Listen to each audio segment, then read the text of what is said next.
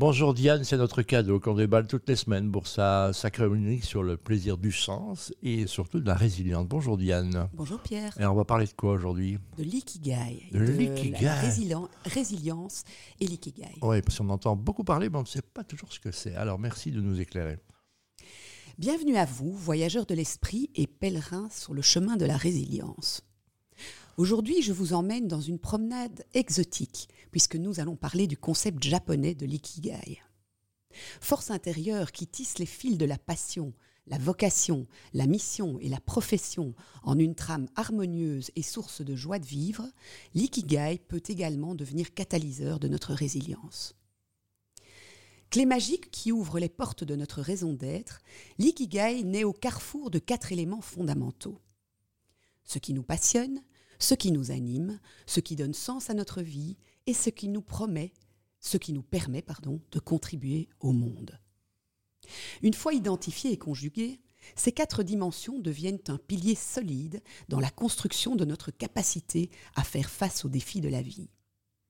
La quête de l'ikigai est donc fondamentale en tant que socle de résilience.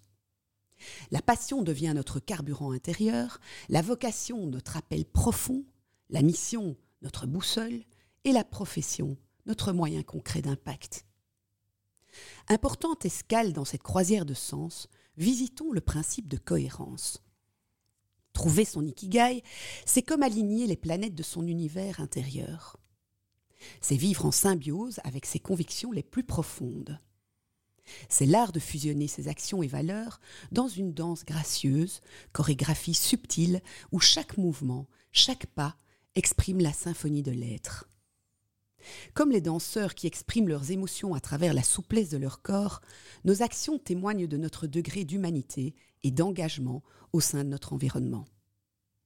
En pratique, il s'agit donc d'agir en fonction de, ce, de qui nous sommes vraiment. Cette cohérence, à tout niveau, devient le rythme cardiaque de notre ballet quotidien, un battement constant qui guide nos choix et comportements. Dans cette, œuvre d'art dont nous sommes l'artiste talentueux, chaque détail compte.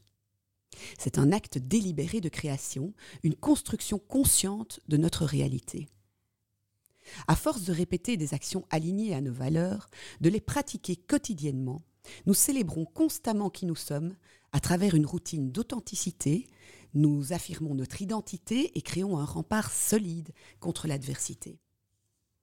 Car la résilience découle de l'intégrité dont nous sommes capables face à nous-mêmes en restant en toutes circonstances loyaux à no notre véritable essence.